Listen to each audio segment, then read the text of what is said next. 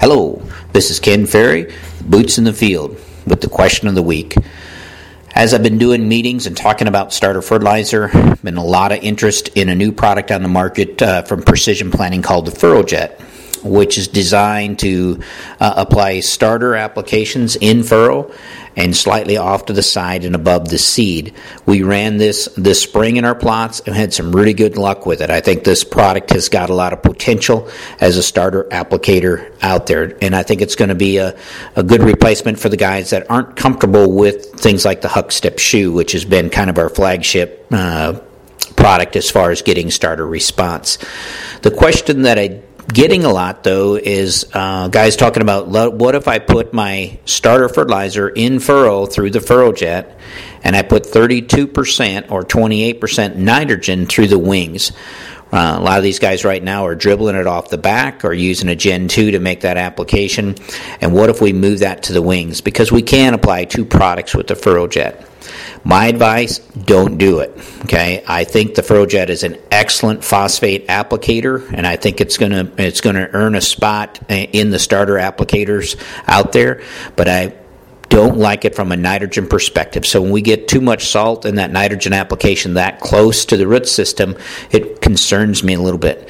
Maybe even more than the Huck Step shoe. So if we're running a Huck Step shoe and trying to put 10 gallon of 32% down, we can burn some roots that close. But with the FurrowJet, you're going to put nitrogen on both sides of the row. You may burn the root from both sides. As we did our plots, we could see when we put nitrogen and ammonium nitrate through the FurrowJet that we were burning some roots at those uh, 10, 15 gallon rates. So again, I would recommend that we put that nitrogen in the Gen 2 off to the side or we dribble it at the surface.